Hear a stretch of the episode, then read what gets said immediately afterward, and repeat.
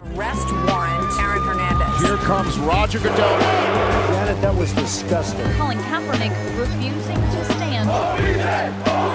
Greatest comeback in Super Bowl history.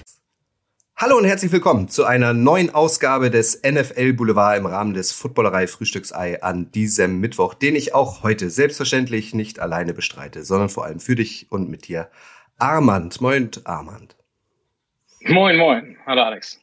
Armand Fasi ist heute dabei, darüber freue ich mich sehr. Armand ist Head of Dach und International Markets bei Fanatics und damit der ideale Gesprächspartner, um in diesem Format mal über NFL-Merch beziehungsweise Merch vorm anstehenden Super Bowl zu sprechen. Schön, dass du dir die Zeit für diesen Podcast nimmst, Armand. Vielen Dank. Vielen Dank für die Einladung. Hinter uns liegt ein dramatisches Wochenende mit vier irren Spielen, äh, die jeweils erst in den Schluss, in der Schlussphase entschieden wurden. In den Divisional Games Drama pur. Daher ganz kurz ein Temperaturcheck, Armand. Äh, Spannung und äh, Dramatik, das kann die NFL, ne? 100 Prozent. Mehr geht nicht. Also Temperaturcheck, weiß ich gar nicht, bis wohin das Thermometer reicht, aber äh, sensationell. Wir haben Patrick Mahomes, den bestbezahlten Sportler dieses Planeten, Josh Allen, der die NFL in den nächsten Jahren ebenfalls prägen wird. Dazu Ikonen wie Tom Brady und Aaron Rodgers, deren NFL-Zukunft plötzlich unsicher ist. Alles große Namen, die, die, die natürlich auch die deutschen NFL-Fans feiern, indem sie ihre Trikots tragen oder Caps mit den Team-Logos besitzen. Wie funktioniert dieses Geschäft mit diesem Merch eigentlich? Was passiert in den Minuten nach dem Super Bowl in Sachen Meister-T-Shirts und so weiter? Das wird euch Armand in den nächsten Minuten erzählen, aber erst einmal noch ganz kurz Werbung, denn diese Folge des NFL Boulevard wird euch präsentiert von ViewSonic und ihr könnt eure Super Bowl Nacht dadurch noch spektakulärer gestalten, denn vor allem mit den hochwertigen Beamern von ViewSonic wird Football zum Greifen nah. Mit ihnen kommt das Super Bowl-Feeling direkt zu dir ins Wohnzimmer, quasi Kinoerlebnis auf Knopfdruck. Der M2E-Beamer zum Beispiel hat sich in Sekunden ausgerichtet, kann das Spiel per USB-C und HDMI aufrufen und hat eine Soundkulisse wie im Stadion und kann bequem per Smartphone bedient werden. Und das Beste, dank ViewSonic kannst du bei uns ein M2E-Beamer im Wert, im Wert von fast 700 Euro für deine perfekte Super Bowl-Nacht gewinnen. Du solltest später mal auf unseren Instagram-Kanal vorbeischauen. Dort posten wir nämlich dieses Gewinnspiel im Laufe des heutigen Mittwochmittags.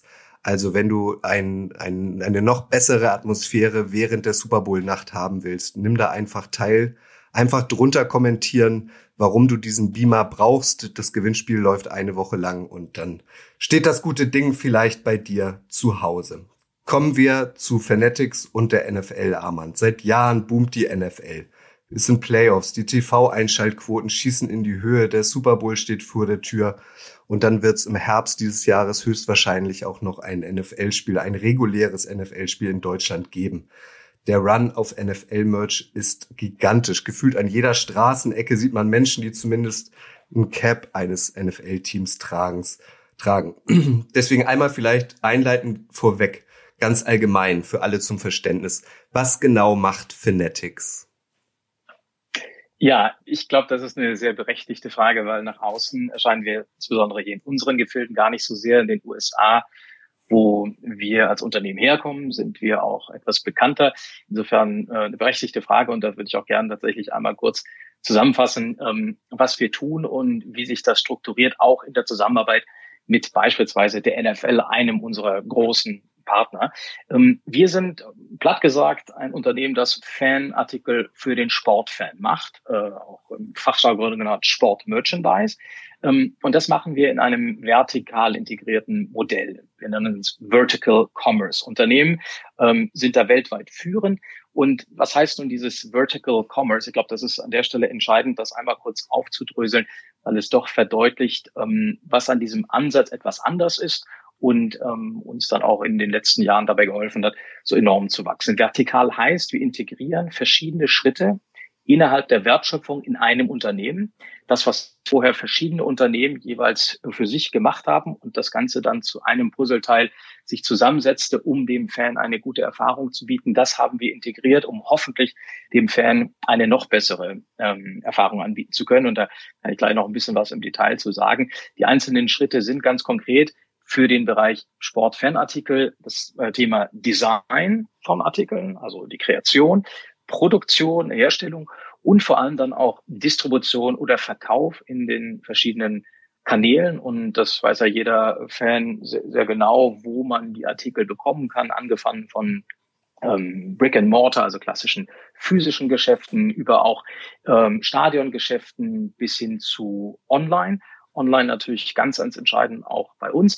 Und diese drei Bereiche, also Design, Produktion und Distribution, die haben wir zusammengeführt in einem Unternehmen, machen das als Fanatics äh, seit vielen Jahren, äh, wachsen da ganz ordentlich, haben natürlich auch vom E-Commerce-Boom sehr profitiert, haben da aber auch, muss man fairerweise sagen, unsere DNA, so muss ich schon sagen, von den, was nicht, drei, vier Milliarden Euro Umsatz, ähm, die wir dieses Jahr wohl machen werden, ähm, der Großteil wenn nicht sogar 90 Prozent aus dem E-Commerce, machen das mit ungefähr 10.000 Mitarbeitern, betreiben für verschiedenste ähm, Vereine oder Ligen, also Sportorganisationen, ähm, deren Merchandise-Geschäfte, ähm, sozusagen gezählt in Online-Shops, das sind so um die 1000 Online-Shops und vielleicht auch an der Stelle, warum ist das so anders, beziehungsweise einige sagen auch disruptiv? Vielleicht hilft das zum Verständnis auch, auch deinen, den, den Hörern hier, ähm, wie es zu dieser Entwicklung kam. Man muss sich das so vorstellen, der Markt für Sport-Fanartikel, jetzt ungeachtet ob NFL, Bundesliga, äh, Premier League oder wo auch immer, hat verschiedene Herausforderungen, äh, die ähm, der Markt mit sich bringt. Ähm, vordergründig beispielsweise das Thema Fragmentierung. Hast du ja gerade gesagt, wir versuchen die verschiedenen Schritte zusammenzuführen. Ähm, typischerweise hast du einen Händler, du hast einen Hersteller und du hast dann natürlich die Rechtehalter, würden wir sagen, also die Vereine oder die Ligen und die arbeiten dann irgendwie äh, miteinander zusammen. Ähm, und jeder für sich, jeder dieser ähm, Player für sich hat so seine eigenen Herausforderungen. Ähm, der Händler natürlich das klassische unternehmerische Risiko, er legt sich was ins Lager, weiß nicht, ob es abverkauft wird, in welchen Höhen. Dann hast du den Hersteller, der hat natürlich das kommerzielle Risiko, nimm mal so ein Adidas oder Nike, die sind natürlich sehr, sehr stark im Bereich ähm, Teamsport-Ausrüstung, also Ausstattung der Spieler on Pitch. Ähm, das ist auch ganz entscheidend für diese Marken, ist allerdings das Allerwichtigste, dass du und ich und äh, wir alle den Athleten mit dem Logo auf der Brust über den Monitor rauschen sehen und eben den Eindruck bekommen, dass dieses Produkt sehr gut für meine eigene Performance dann hilfreich ist. Das nachgelagerte Geschäft, dann die verschiedensten Händler und Ketten mit Ware zu versorgen. Das ist dann sehr mühselig und komplex. Ähm, mal so in Zahlen ausgedrückt, so ein Adidas macht weniger als sogar fünf Prozent ihres Umsatzes mit diesem Segment, hat aber unverhältnismäßig viele Produkte, eine Produktvielfalt, um diesen Umsatz zu erzielen, so rein kaufmännisch, ähm, meist eigentlich nicht das, was du möcht machen möchtest, dass du mit sehr, sehr vielen Produkten einen geringen Umsatzanteil machst, weil das natürlich große Komplexität mit sich bringt. Und die Vereine natürlich, ähm, die stehen dann immer auch vor der Frage, mache ich sowas selber, gebe ich das ab, wie in welcher Konstellation bediene ich meine Fans am allerbesten, ohne dabei meine eigentliche Aufgabe, nämlich mein Kerngeschäft, den Sport, zu vernachlässigen. Also wo investiere ich Geld und Ressourcen? Also das ist ein bisschen die verschiedenen Herausforderungen. Dann, wenn man sich das beispielsweise für die Bundesliga anschaut, ähm, jetzt einfach nur als Beispiel rausgehoben, in den letzten fünf Jahren sind eigentlich alle Erlösströme, das ist TV, das ist Sponsoring natürlich, Transfererlöse und Co., wachsen. Ähm, bis auf den Erlösstrom Merchandise, der stagniert oder ist leicht rückläufig, also auch da kein Wachstum, äh, geringe Margen. Du hast natürlich das Thema Volatilität, was, ähm, glaube ich, ganz nachvollziehbar ist. Sieg und Niederlage oder Niederlage entscheiden sehr maßgeblich über die Abverkaufszahlen. Und ähm, das ist natürlich eine, eine, eine ähm, Unschärfe, eine Ungenauigkeit oder ein Unwissen. Das muss man irgendwie ähm, antizipieren und bringt auch ein kommerzielles Risiko mit sich. Die Fans, die natürlich äh, gewisse Erwartungen, immer höhere Erwartungen auch an die Kundenerfahrung haben, an die Produkte, an die verschiedenen Kanäle, die technologischen Entwicklungen und so weiter und so fort. Und das war in Summe wahrscheinlich dann komme ich auch mal äh, sozusagen zum Ende, die Situation, die dazu geführt hat, dass dieses Geschäftsmodell, wie wir es bei Fanatics entwickelt haben, und fairerweise, ich bin da jetzt seit äh, bald drei Jahren, also auch noch nicht äh, die eine Ewigkeit, äh, das haben dann maßgeblich die Kollegen in den USA entwickelt, dass das dann ähm, so funktionieren konnte und dann entsprechend ähm, auch beim Fan gut ankommt, also dass wir entsprechend wachsen konnten in diesem Segment. Wahnsinnig interessant, deswegen, ich habe dir gelauscht. Es sind jetzt auch ein paar Fragen, weitere Fragen, ähm, die mir im Kopf schweben, die ich jetzt nach und nach abfeuern werde. Mhm. Aber das, was du eben ähm, am Ende nochmal sagtest, Fanatics ist eine US-Firma, die jetzt erst noch gar nicht so lang ähm, dann tatsächlich auch Mitarbeiter und äh, weitere Büros und so weiter in, ähm, in Europa und in Deutschland eröffnet hat, was ja auch ähm, dafür spricht, ähm, wie wichtig der, der, ja, der Markt hier vor Ort ist. Ne? Total. Also man kann sagen, vor, ach, ich würde mal schätzen, ungefähr fünf Jahren ähm, hat die sozusagen Unternehmensleitung in den USA beschlossen, dann auch eine maßgebliche Internationalisierungsstrategie durchzuführen. Mittlerweile sind wir in 13 Ländern, ähm, aber das Allermeiste ist, wie gesagt, in den letzten fünf Jahren passiert, unter anderem auch in Deutschland. Hier in Hamburg sitzen wir mit ein paar Leuten. Ähm, das ist dann auch vor, ich glaube, vier Jahren eröffnet worden, das Büro. Von daher, das ist noch eine relativ junge Geschichte, aber unabhängig von der sozusagen physischen Präsenz der Mitarbeiter und des Unternehmens in den jeweiligen Ländern. Natürlich haben wir insbesondere durch die Internationalität unseres Geschäfts immer schon auch international verkauft, auch wenn wir nicht immer überall ein Büro haben. Ist ja heute auch noch der Fall. Ich meine, wir decken 13 Länder jetzt mal physisch mit äh, Büros, Lägern und sonst wie Produktionsstätten ab, aber liefern in, in fast alle Länder dieser Welt und ähm, das eben auch schon in der Vergangenheit. Also genau, hast aber recht, äh, dass wir noch gar nicht so ewig außerhalb der USA sind. Und man muss vielleicht sagen, das Unternehmen als solches gibt schon relativ lange. Die Geburtsstunde der heutigen Fanatics kann man aber so ungefähr auf vor zehn Jahren zurückführen, als unser Eigentümer, ein sehr, sehr ähm, äh, wendiger, agiler Unternehmer namens Michael Rubin, äh, diese Firma übernommen hat. Das war so um 2011 herum, 2011, 12, also so ziemlich genau zehn Jahre muss das sein. Und damals auf einer Umsatzhöhe von irgendwas um die 150, 200 Millionen ähm, hat er es geschafft, mit, den Kollegen und dem Team eben von dieser Umsatzhöhe circa 200 Millionen auf heute drei, vier Milliarden zu kommen innerhalb von zehn Jahren. Also das ist schon eine sehr beachtliche unternehmerische Leistung. Hm, das natürlich in Zusammenarbeit zuallererst ähm, auch mit unseren Partnern, ähm, beispielsweise also der NFL oder anderen Ligen und Vereinen, für die wir dann eben die Merchandise-Themen ähm, abwickeln. Und ähm, genau, da ist die NFL ein Beispiel, aber wie gesagt, ähm, wir arbeiten da mit hunderten verschiedener Partner zusammen. Und das vielleicht auch zum Verständnis nochmal interessant. Also es gibt zwar eine Fanatics ähm, Seite, auf der man auch shoppen kann, aber in erster Linie ist unser Fokus sozusagen den Verein, die Liga in den Mittelpunkt zu stellen und für diese ihre Kanäle zu betreiben. Am Beispiel der NFL, also gibt es den NFL Shop, gibt es in den USA, in Mexiko, Kanada, es gibt den NFL Shop Europe, äh, wir machen auch äh, China mit T-Mall und Co. Ähm, das alles im Gewand der NFL mit einem kleinen ähm, Subclaim, a Fanatics Experience. Und das ist im Prinzip die Idee unseres Modells, dass wir ähm, für die großen Rechtehalter eben das Thema Sport Merchandise abwickeln, indem wir Produkte designen, herstellen und dann verkaufen in den eigenen auch Online-Shops. Und ähm, was so hinter den Kulissen passiert, vielleicht nochmal so ein bisschen zur Einordnung. Ähm, wir kaufen im Prinzip Rechte, um das mal ganz ähm, platt zu formulieren, gehen also zu einem Rechtehalter, das ist also der Verein oder die Liga hin, ähm, besprechen, ob das Sinn macht für den Rechtehalter und vor allem dann auch für den Fan, ob wir der Meinung sind, dass die Fanerfahrung dadurch eine bessere wird, sei es durch schnellere, bessere Lieferungen, vor allem auch eine Ausweitung der Produktpalette. Und wenn wir uns dann einig werden, hm, gibt es im Prinzip die Konstellation, wir machen das alles und zahlen dem Rechtehalter am Ende der entsprechenden des Vertragsjahres eine Lizenzgebühr. Und ähm, so ist das dann eben in den allermeisten unserer Geschäften ähm, strukturiert und solche Rechte, vielleicht auch das nochmal so ein bisschen aufzudröseln, gliedern sich in verschiedene Kategorien. Ne? Man kann als Rechtehalter verschiedene Rechte verkaufen, ähm, TV-Rechte, Sponsorrechte und so weiter. Bei uns im Bereich Sport-Merchandise hm, schauen wir insbesondere auf drei Kategorien, nämlich welche Produktkategorien kaufen wir ein als Recht zur Herstellung, zum Design und, und Verkauf dieser Produkte. Stichwort Verkauf. In welchen Regionen dürfen wir das verkaufen? Also territorial und zu allerletzt in welchen Kanälen. Und Kanal heißt dann entweder online, im eigenen Online-Shop oder natürlich im, im, Shop, den wir dann für die, die Liga oder in den Verein bauen, ähm, sei es ein Wholesale-Geschäft, das wir auch sehr, sehr aktiv betreiben. Das heißt, die Ware, die wir designen und herstellen, dass wir das in größeren Mengen im B2B-Kontext an Händler weiterverkaufen, so dass diese das dann in ihren Regalen oder auch äh, online verkaufen können. Und ähm, zu guter Letzt das Thema physischer ähm, Retail, den wir auch betreiben, meist im Stadion.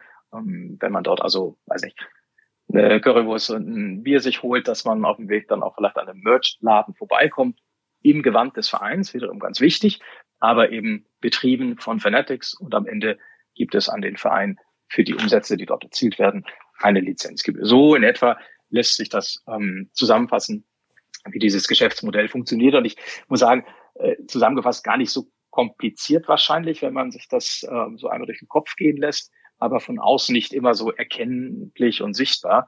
Und ähm, genau, das dann äh, kurz zusammengefasst. Ja, und genau deshalb machen wir diese Folge, um diese Prozesse dann vielleicht, äh, dass sie jeder mal nachvollziehen kann. Weil ich glaube, jeder, ähm, der sich stark für die NFL interessiert, hat zumindest schon mal in irgendeinem Online-Shop oder in einem echten Shop in Anführungszeichen irgendwie gestöbert oder war im Stadion und ist dann, so wie du sagst, mal am Merch-Stand äh, stand, äh, hängen geblieben. Aber wie das so funktioniert und so weiter, das wissen, glaube ich, nur die wenigsten. Ähm, und deswegen finde ich das total interessant, was du sagst. Du hast ja auch gesagt, ihr ähm, betreut oder habt wahnsinnig viele Kunden, auch aus dem Fußball, den DFB, glaube ich, zum Beispiel, in England, ähm, in der Premier League habt ihr Kontakte. Aber wenn wir jetzt mal auf dem amerikanischen Markt bleiben, weil die meisten Leute, die das hören, interessieren sich wahrscheinlich für die NFL, so im Vergleich zu den anderen großen US-Ligen, äh, NHL, NBA, Major League Baseball und so weiter, wie ähm, wichtig ist denn die NFL für Fanatics? Weil wenn man hier zumindest auf den, auf den deutschsprachigen Markt schaut, ist das ja die Liga im Vergleich zu diesen anderen US-Ligen, die am meisten boomt, die am meisten in ist, die am meisten Sichtbarkeit hat.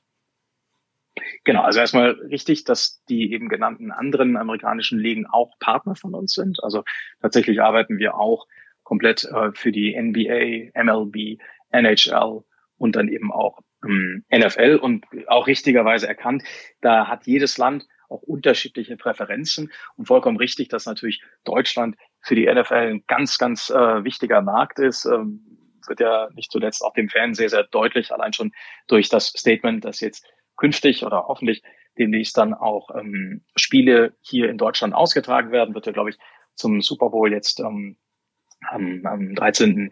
Februar dann verkündet und offiziell bestätigt werden, in welcher Stadt das dann stattfinden wird. Ähm, das ist also ein ganz wichtiger Markt für die ähm, NFL. Und vielleicht nochmal an dem Beispiel NFL deutlich zu machen, was wichtig ähm, bedeutet und dann auch sozusagen in Kombination mit dem vorher Gesagten, dass wir ja immer nicht äh, oder, oder nie genau wissen, was eigentlich auf dem Platz passieren wird. Und wir alle wissen ja, äh, ein Kaufimpuls ist ja meist, gerade bei solchen Produkten, die jetzt nicht fürs Überleben entscheidend sind, seien wir ehrlich, das ist ein sehr emotionales Thema.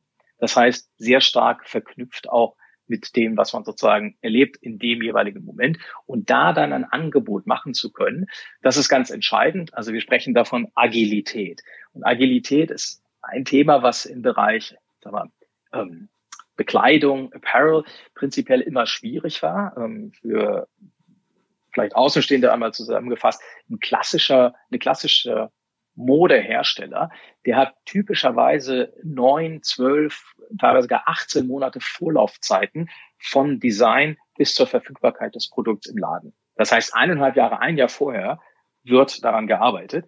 Und das kannst du dir im Sport, in der Schnelllebigkeit natürlich, die Ereignisse auf dem Platz nicht leisten.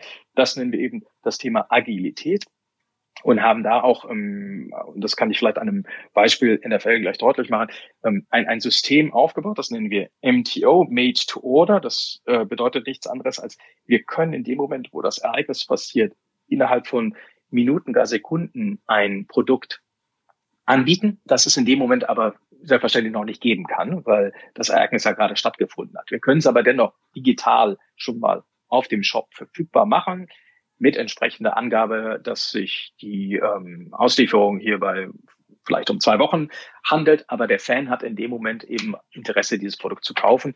Und ähm, das ganze Thema Agilität eben am Beispiel NFL.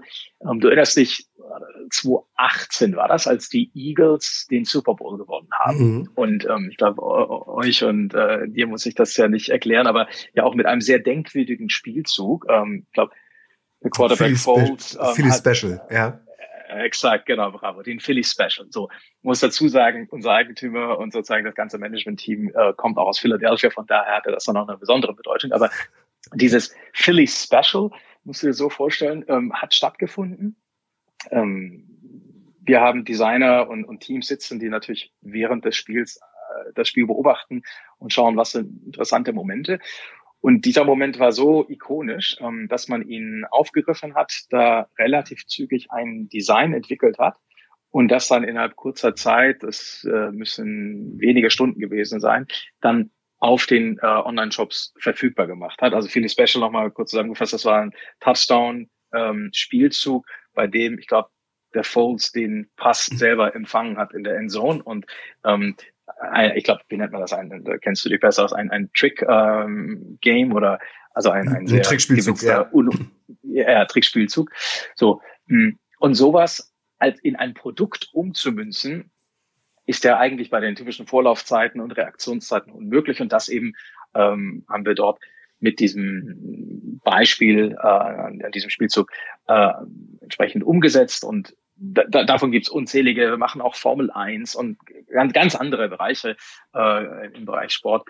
Mh, genauso, wo auch solche Momente entstehen und dann eben Agilität ganz wichtig ist, was wir dort eben abbilden können. Und nochmal, also wir können das Produkt nicht am nächsten Tag aus. Ja, genau, das, das wollte ich nochmal fragen. Also ich, ich sehe das dann quasi ein paar Stunden später. Oh, geil, cool. Total dynamisch, total agil, die haben total schnell reagiert. Da steht dann aber auch deutlich irgendwie, keine Ahnung, ist in den nächsten 14 Tagen bei Ihnen erhältlich. Genau. Das wird dann entsprechend gekennzeichnet, dass es ein solcher äh, Vorbestellartikel ist, der erst noch produziert werden muss ähm, und dann mit einer entsprechenden äh, Lieferzeit, die dort angegeben wird von x Wochen, Tagen, wie auch immer mhm. sich das gerade darstellt. Aber ähm, wichtig ist ja, hat der Fan in dem Moment Interesse an dem Produkt und dann ähm, zu der Lieferzeit ja oder nein und dann schlägt er mh, hm, eben zu oder auch nicht, genau. Und wie ist das, wenn wir jetzt mal ähm, bei der Aktualität bleiben? Also es waren vier irre Spiele am vergangenen Wochenende, Divisional mhm. Games, mhm. es lief live bei Pro7, also es werden sicherlich auch Menschen auf die Sportart, auf die Liga gestoßen sein, die jetzt noch nicht ganz so tief drin sind und die verlieben sich jetzt, Schock verlieben sich in, in Patrick Mahomes oder in Josh Allen, den Quarterback der Bills, oder bekommen mit, ah, das könnte das letzte Spiel von Tom Brady gewesen sein, oder bekommen mit, oh, das könnte das letzte Spiel von Aaron Rodgers in Green Bay gewesen sein. Also seid ihr jetzt in dieser Woche quasi darauf vorbereitet, dass überdurchschnittlich viele Rogers, Mahomes, Allen, Brady-Trikots äh, bestellt werden? Also muss man da auch nochmal besonders agil und dynamisch sein? Absolut. Da, auf jeden Fall. Bei den, äh, vielleicht versuche ich das ein bisschen nochmal zu, zu differenzieren oder aufzudröseln. Du hast äh, gerade Jerseys gesagt, Trikots. Hm, das ist ein Artikel, den wir auf Lager haben. Das heißt, den müssen wir nicht erst noch produzieren. Da wissen wir oder können ungefähr die, die ähm, Nachfrage abschätzen. Während bei solchen Ereignissen, wie ich eben beschrieben habe mit dem Philly Special, das ist natürlich etwas, was wir nicht wissen können. Insofern, wir haben weltweit in unseren Lägern äh, unzählige Blanks hängen. Also das sind Oberteile in, in verschiedensten Größen und Farben die dann jeweils für den entsprechenden Shop, für das entsprechende Thema, die Sportart und so weiter bei dem jeweiligen Ereignis mit einem sogenannten ähm, Micro-Moment, nennen wir das auch, bedruckt werden können. Bei den Jerseys stellt sich das anders dar. Die haben wir auf Lager, können aber auch nachproduzieren und das ist vielleicht sogar auch ähm, ganz interessanter ähm, Aspekt an der ähm, Zusammenarbeit hier mit der NFL, aber auch mit der MLB und Nike. Nike ist der Ausrüster dieser Ligen und ähm, Seit 2020, also genau zwei Jahren bald, ähm, sind wir offizieller Hersteller sämtlicher Nike und äh, NFL und MLB Artikel, die nicht vom äh, Spieler getragen werden. Also sozusagen das Fan Apparel kommt von Fanatics, während das Player Apparel kommt dann von Nike selbst. Aber so ähm, ist im Prinzip alles das, was der Fan heute kaufen kann, die Jerseys, die Hoodies und so weiter von Nike NFL, ist dann immer auch von Fanatics hergestellt. Da hast du vorhin ja. gesagt, da, und, und vielleicht ja, noch, ja, sag, nee, Entschuldige. Nee, vielleicht noch so, alles gut. Ähm, noch so genau ein Gedanke. Wir haben also diese Micro-Moments, von denen ich eben sprach, sowas wie diesen Philly Special, kann keiner äh, absehen, vorhersehen, müssen wir ähm, sofort umsetzen, wenn wir glauben. Übrigens, das ist wichtig, ne? wir machen das nicht immer, sondern immer nur dann, wenn wir sicher davon ausgehen können, dass der Moment so ikonisch war, dass da auch entsprechend die Nachfrage dahinter steht. Ähm, und das andere ist ein sogenannter Hot Market, nennen wir das. Ein Hot Market ist ein Ereignis, das vorhersehbar ist. Also, wer wird den Super Bowl gewinnen? Da können es dann äh, am Termin des, des Spiels nur zwei mögliche sein. Ähm, oder wer, wer kommt in, ins Conference Final und so weiter. Das heißt, das sind Momente, die kannst du vorhersehen. Und da haben wir dann ganz klassisch oder ganz logisch die Designs ähm, für beide Mannschaften alle schon vorbereitet, so dass und das wir sprechen da von hunderten Artikeln, also von ähm, äh, Hoodies, äh, T-Shirts ähm, in den verschiedensten Kategorien, so dass wir dann nach Abpfiff in Sekunden äh, diese Produkte verfügbar machen können, dann ist im Prinzip die eine Seite der Schublade sozusagen für die Katz gewesen, aber so ist das halt nochmal ähm, das sozusagen zusammenfassend der, der Bereich Hot Market versus dem vorher genannten Micro Moment. Aber dazu hätte ich auch noch mal eine konkrete Frage. Ähm, wenn es jetzt, bleiben wir mal bei diesen Championship Games, die jetzt kommen, oder auch beim Super Bowl als Beispiel. Die Bengals können jetzt seit gefühlt Ewigkeiten äh, mal wieder die, die AFC gewinnen. Ähm, du sagst zu Recht, ihr seid darauf vorbereitet, entweder gewinnen die Bengals das oder die Chiefs, ähm, aber die, die, ähm, das Design, dieser, um jetzt mal als Beispiel beim T-Shirt zu bleiben, die Designs werden ja unterschiedlich sein. Es wird ja nicht nur irgendwie das Logo und die, der Name der Teams ausgetauscht, sondern die, die Chiefs wünschen sich ja vielleicht irgendwie irgendwas Individuelles, was für die Chiefs nur spricht, andersrum die Bengals, dass da vielleicht noch irgendwie ein bisschen mehr gestreift rumläuft, so äh, tigermäßig und so weiter. Genauso wie bei diesen Draft Caps, die es ja auch immer zum NFL Draft mhm. gibt. Also wie viel Einfluss in diesem Prozess haben dann die jeweiligen Teams auf das Design und wie viel ähm, die NFL und wie viel ihr? Also ich kann mir schon vorstellen, dass das ja eine Weile dauert, oder? Man wird die ja fragen, hey, wäre das okay, wenn das Design AFC Championship äh, äh, Meister oder äh, Super Bowl Sieger. Äh, ist das fein für euch? Also wie, wie läuft dieser Prozess ab? Ja, total richtig. Also auch eine ganz, ganz wichtige Frage, weil wir dürfen hier nicht vergessen, wir handhaben mit im Prinzip dem wichtigsten Gut neben dem sozusagen äh, sportlichen Thema, dass diese Rechtehalter haben, nämlich ihre Marke, ihre Brand.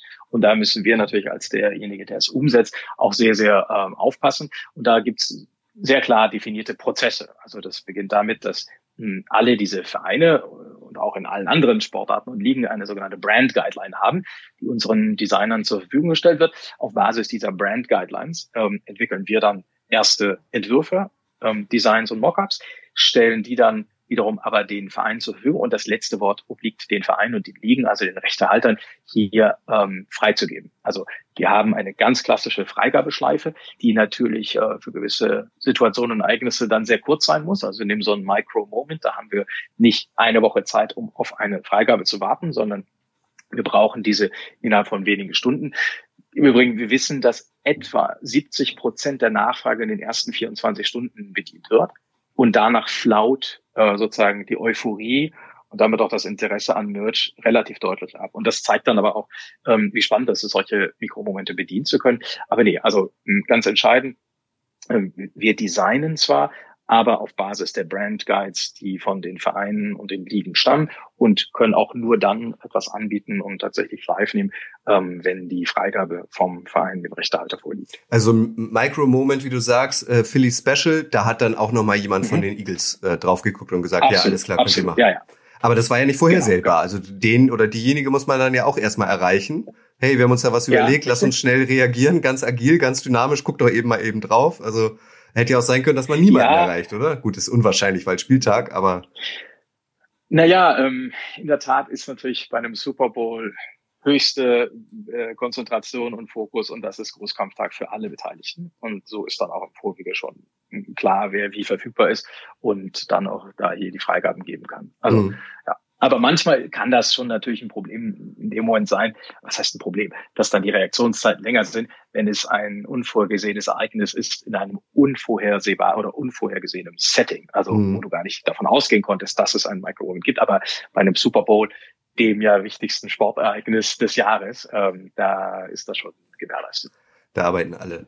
Einmal noch eine, eine weitere Frage zu diesen Draftcaps, weil ich, ich kenne das irgendwie, das, das wird immer heiß diskutiert. Ha, entweder gefällt es den Leuten nicht oder es gefällt ihnen besonders gut. So Mittelding gibt's irgendwie nicht. Das ist ja planbar. Ende April ist immer der Draft. Alle Teams ähm, überlegen sich irgendwie nochmal ein außergewöhnliches Design, so ganz allgemein. Also wie viel ähm, Prozent in der Entscheidungsfindung hat das Team dann da mitzureden, wie viel ähm, ihr und wie viel die NFL oder die NFL vielleicht gar nicht? Und wann wird das schon, äh, ab wann landet das auf dem, auf dem Schreibtisch? Draft gibt es ein spezielles Thema. Ähm, ich hatte vorhin über die Rechte-Kategorien gesprochen. Ähm, bei den Rechte-Kategorien ist es ja so, dass man Rechte kauft für verschiedene Produktgruppen. Und bei den Draft Gaps beispielsweise liegen diese Rechte bei nicht uns, sondern New Era. Und insofern müsstest du da wahrscheinlich jemanden von New Era fragen. Aber ich könnte mir vorstellen, dass es da relativ ähnlich läuft. Okay. Äh, wir haben gesprochen über äh, Micro-Moments, über T-Shirts, über äh, Jerseys. Es gibt ja eigentlich nichts, was es nicht gibt. Was ist denn besonders angesagt? Kann man das verallgemeinern? Hat sich das vielleicht auch ja, im Laufe der Jahre ja. geändert? Also früher wollten alle ein Trikot, heute wollen alle Caps. Kann, kann man das so ein bisschen so ein bisschen ähm, spezifizieren? Also, ja, ist, obgleich es da jetzt vielleicht nicht so die massiven Erkenntnisse und Überraschungen gibt. Also typischerweise immer gut gehen ähm, Jerseys, genauso aber auch Hoodies, ähm, T-Shirts und in letzter Zeit tatsächlich mit zunehmender Bedeutung auch Caps. Also da sehen wir tatsächlich eine relativ starke Entwicklung. Allerdings ähm, sind die anderen genannten Kategorien noch, noch wichtiger. Also ähm, wenn wir jetzt rein nur Umsatz und Volumenseitig draufschauen. Ist jetzt aber wahrscheinlich wenig überraschend, wenn man an sein eigenes ähm, Einkaufsverhalten denkt oder das, was man sich irgendwie kauft, sind es ja meist irgendwie, weiß nicht, ein Hoodie, ein Jersey oder vielleicht auch noch ein Cap dazu. Wie geht's dir da eigentlich persönlich? Also mir fällt's halt total auf, wenn Leute plötzlich oder wenn mir Leute entgegengekommen, äh, entgegenkommen mit einem Seahawks Cappy zum Beispiel oder einem Raiders Cappy und ich gucke sie mir dann immer an und denk zwei Sachen. Zum einen, bist du eigentlich wirklich NFL-Fan und kennst du eigentlich die Footballerei? ähm, so, und du hast damit ja noch mehr zu tun. Also schmunzelst du dann immer, ähm, wenn du irgendwie durch die Stadt gehst ähm, und so ganz viel NHL, MLB, äh, NFL-Merch irgendwie siehst oder wenn du im Urlaub bist oder so? Erwischst du dich dabei? Ja, schon. Also ist auch wieder ein bisschen vielschichtig, genauso wie du sagst, weil man ja irgendwie damit auch äh, zu tun hat. Ich finde es auch interessant im Vergleich, und das äh, wirst du ja genauso gut wissen, wenn nicht sogar besser in, in, den USA, wie unterschiedlich da natürlich auch, was nicht, modische Präferenzen sind, wo ganz, ganz viele auch bei der Arbeit einfach ein Hoodie und ein Cap tragen, auch von ihrem Lieblingssportverein, von ihrem College oder sonst wie, während das hier noch ähm, ganz anders aussieht. Ich sage noch, weil wir sehen ja auch, dass in unseren Gefilden die amerikanischen Ligen insbesondere US-Sports-Produkte immer mehr auch so eine Art Street-Style-Produkt äh, sind und Lifestyle-Produkt. Und ähm, da ist eine ganz positive Entwicklung zu sehen. Und wenn ich dann tatsächlich, was du gerade sagtest, jemandem begegne, der was trägt, äh, aus der Ecke, dann, dann muss ich tatsächlich schmunzeln und denken, hey, ähm, geht ja in die richtige Richtung und nicht zuletzt. Ich lebe ja davon, zahle meine Miete dadurch. Insofern ist das ja nur, ist das ja nur gut. Ja, absolut. Eine Frage muss ich noch loswerden, ähm, und zwar von unserem Daniel aus der Footballerei und auch äh, von Nico ähm, aus der Footballerei. Die beiden Jungs sind also wirklich große, große NFL-Merch-Fans, haben gefühlt von jedem äh, Team irgendwie auch ein, auch ein Trikot und so weiter. Und Daniel erzählte mir, er war beim Super Bowl in Miami. Das ist ja auch noch gar nicht so lange her. Mhm. Äh, und quasi, wenn das Spiel vorbei ist, kann man bei diesem Stadion ähm, gegenüber in den Fanshop gehen und da kann man dann schon Super Bowl Merch bekommen. Das ist dann auch wieder sowas, ähm, was du vorhin schon erzählt hattest. Ähm, es werden nur zwei Teams gewinnen können. Es wird ordentlich vorproduziert und deswegen wird das da schon bereit liegen wahrscheinlich. Ne? Das ist auch alles straff durchorganisiert. Genau. Genau. Und das ist ja äh, in der Tat auch nicht so viel anders, wenn du jetzt äh, Richtung andere Sportarten denkst. Bei einem, bei der Fußball-Europameisterschaft oder auch Weltmeisterschaft haben dann ja nach dem Abpfiff auch die Teams, die Spieler schon gleich das T-Shirt übergezogen. Also wurde es ja nicht in der Sekunde erst bedruckt, sondern ja.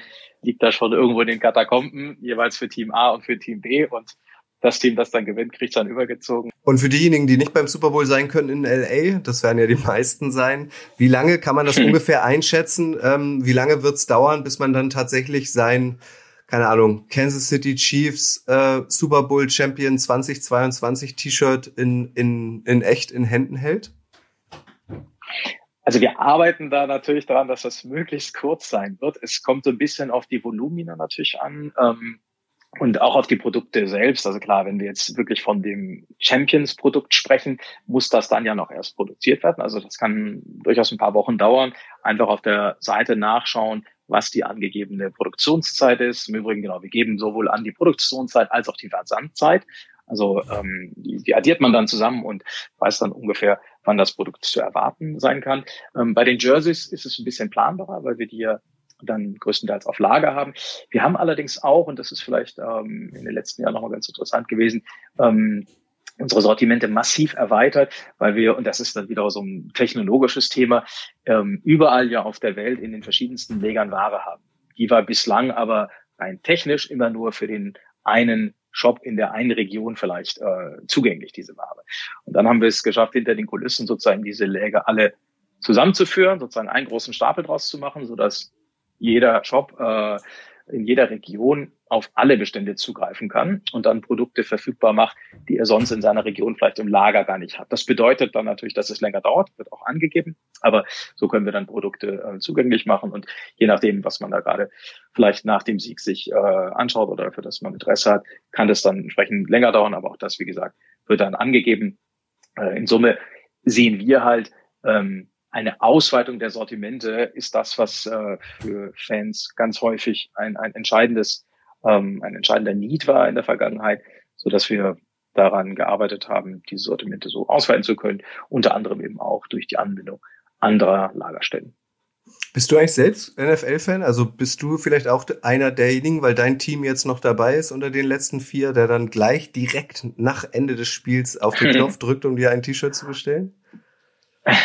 ähm, also in der Tat, ich bin Sportenthusiast und begeistert, habe meine sozusagen Historie auch sogar in US Sports, aber eher so aus der Jugend kommen im Basketball. Das muss wohl auch aufgrund meines dann schon fortgeschrittenen Alters auch bedingt sein durch die äh, Olympischen Spiele 92 in Barcelona, als das Dream Team erstmalig auflief. Das hat mich damals schon sehr geprägt und äh, begleitet mich bis heute noch. Insofern eher so in der NBA mein Lieblingsteam, wenn man so will, als in der NFL. Aber klar freue ich mich ähm, auch auf die nächsten Spiele jetzt äh, NFL Richtung Super Bowl.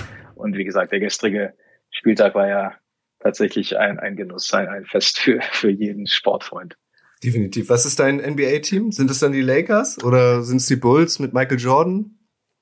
Ja, in der Tat damals eher äh, Richtung Bulls. Das ist ja aber auch, wie lange ist das her? 92, da war ich ne, über 30, ja, bald 30 Jahre ziemlich genau, ne? Ja, sind ja krass. Ich habe das ähm, damals auch verfolgt. Da wird einem dann immer bewusst irgendwie, wie lange man schon lebt. Und wenn man sich dann mal vor Augen führt, wer in diesem Dream Team Wahnsinn. hat. Ja, das also war ein großartig. Michael Jordan, ja. ein, ein Magic Johnson. Magic Johnson im Übrigen auch bei uns im Aufsichtsrat, also auch ganz, ah. ganz interessant. Den mhm. hatten wir auch letztens in der Videokonferenz dabei. Ja. Ähm, genau. Aber ähm, hast du ein Foto gemacht? Ich muss sagen, also so ein Screenshot ja, ist ja ein Fanboy, ja schon, oder? Ich meine, ja, wer ja, hat denn schon eine Videokonferenz mit ja, äh, ja. Ja, also nicht ich persönlich hatte sie ja. One-on-One -on -one mit ihm, sondern das war dann so eine Art äh, für alle Mitarbeiter. Ähm, ja, aber trotzdem, also. Eingewählt, aber nee, das war schon nett. Nee, und ähm, ich kann an der Stelle, das äh, ist jetzt vielleicht äh, für die NBA-Audience dann eher, aber ähm, ich habe gelesen ein Buch, das nennt sich Better Ball. Vielleicht kennen einige ja den Film Moneyball, wo es ja sozusagen das Thema Baseball geht und wie man mit Zahlen und Daten ähm, Teams aufwerten kann. Und das übertragen auf den Basketball. Das beschreibt die Geschichte, wie die Golden State Warriors als von einem der schlechtesten Teams in der Geschichte der NBA zu dem besten Team der NBA wurden in, in wenigen Jahren und das eben ähm, durch verschiedene Maßnahmen. Hier das sind so eine ähm, zwei Personen, die da sehr herausstechen, sozusagen aus dem Management, die aus der Eigentümergruppe und ähm, insofern also auf die Frage Teams äh, fand ich war auch ganz spannend, was da mit den Golden State Warriors ähm, passiert ist und welche Entwicklung die genommen haben. Ja, cool. Ja. Noch, noch ein Lesetipp losgeworden. Das ist doch cool. Man muss auch wieder ja. mehr lesen. Ist auch wichtig. Kommt so ein bisschen zu kurz. Also ich merke es persönlich selbst. Man liest irgendwie viel weniger, ja, als man noch früher gemacht hat, weil alles so viel und, und ich muss sagen, also als Sportinteressent, ähm, das liest sich wirklich gut weg auch. Also mhm. es ist keine schwere Kost. Ähm, äh, relativ viel, ich weiß auch gar nicht, wie der Journalist das so im Detail recherchieren konnte, aber relativ viel natürlich auch hinter den Kulissen und irgendwelche Anekdoten von, weiß nicht, Clay Thompson oder Steph Curry und wie sie Kevin Durant dann geholt haben und so weiter und so fort. Ähm, also es war echt gut lesbar. Amann, ich bedanke Aber mich. ich hörte, du schreibst ja auch Bücher. ja, ja genau. Stelle, das auch noch hervorheben. nee, deswegen wollte ich es eigentlich gar nicht sagen. Aber mir fällt es auf, also zu Weihnachten deswegen. Ich habe äh, zu Weihnachten irgendwie auch wieder zwei Bücher geschenkt bekommen. Aber ich, ich, ich weiß ich nicht. Also das ist ja dann auch selbst gewählt, dass man sich nicht dafür die Zeit nimmt. Aber ich denke dann immer, ah, geil, da hätte ich total Bock drauf. Aber wann mache ich denn das? Also wahrscheinlich setzt man dann auch selbst seine Prioritäten einfach falsch. Also anstatt dann irgendwie nochmal in, in, in irgendein soziales Netzwerk zu gucken, einfach Handy ausmachen und Buch lesen, das mache ich ja dann auch nicht. Deswegen äh, kam ich irgendwie nur drauf, weil das, das Buch, was von dem du da erzählt hast, finde ich total spannend, würde ich gern lesen und habe dann aber selbst auch wieder gedacht, ja gut, wann soll ich das denn machen? Aber es ist wahrscheinlich Prioritätensetzung, ja. persönliche. Amand. Ja, wie gesagt, das liest sich ganz gut weg. Vielen Alex. Dank, dass du dir die Zeit genommen hast. Das, das war sehr, sehr interessant. Ähm, zeigt ähm, auf jeden Fall, äh, weil jetzt ja die richtige Crunch-Time kommt in der NFL, höre ich daraus, ihr seid vorbereitet. Ähm, also es wird äh, natürlich auch äh, von eurer Seite aus der, der Super Bowl Champion dann gebührend gefeiert. Ich fand auch total interessant zu hören, dass ihr so, also dieses Wort, wie, wie war das, Micro-Moments, das, das kannte ich jetzt noch nicht, mhm. ähm, dass es so Micro-Moments gibt. Also wenn ihr jetzt am Wochenende die beiden äh, Championship Games guckt und da gibt's irgendwas total Besonderes, denkt mal äh, an die Mitarbeiter von Fanatics. Der Designer wird dann nämlich plötzlich äh, ähm, in, in Hektik verfallen, sozusagen schnell was aufmalen und so weiter. Das finde ich also sehr viele ähm, interessante Dinge hier gelernt. Es ist mehr als nur irgendwie ein Trikot, sondern ähm, da steckt ähm, auch wahnsinnig viel, viel Arbeit dahinter. Das fand ich sehr, sehr interessant. Ja, vielen Dank für die guten Fragen. Ähm, und ja, ich glaube, wir schauen alle mit Vorfreude auf die nächsten Tagen und Wochen. Und dann spätestens ja Ende des Jahres, wer weiß, ähm, hoffentlich auch Spiele hier bei uns im Lande. Ja, das stimmt. Wir beide haben uns mal beim Rodeln getroffen, das können wir noch erzählen. Ähm, Gab es jetzt lange nicht mehr Schnee, aber vielleicht treffen wir uns ja hier in der Umgebung ähm, dann auch noch mal wieder auf dem Robelberg. Würde mich freuen. Ich mich auch. Amann, vielen, vielen Dank. Wenn ihr weiterführende Fragen habt, ähm, schickt uns gern eine Mail an redaktion.footballerei.de ähm, oder schreibt mich über Instagram oder Twitter an, dann werde ich die Frage an Armand weiterleiten. Wenn ihr spezielle Wünsche habt ähm, rund um ähm, die NFL, rund um American Football in den kommenden Wochen und Monaten, kennt ihr auch immer feuerfrei her damit. Ich versuche so viel wie möglich umzusetzen.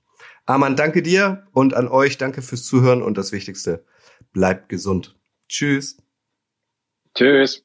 Arrest warrant, Aaron Hernandez. Here comes Roger Goodell.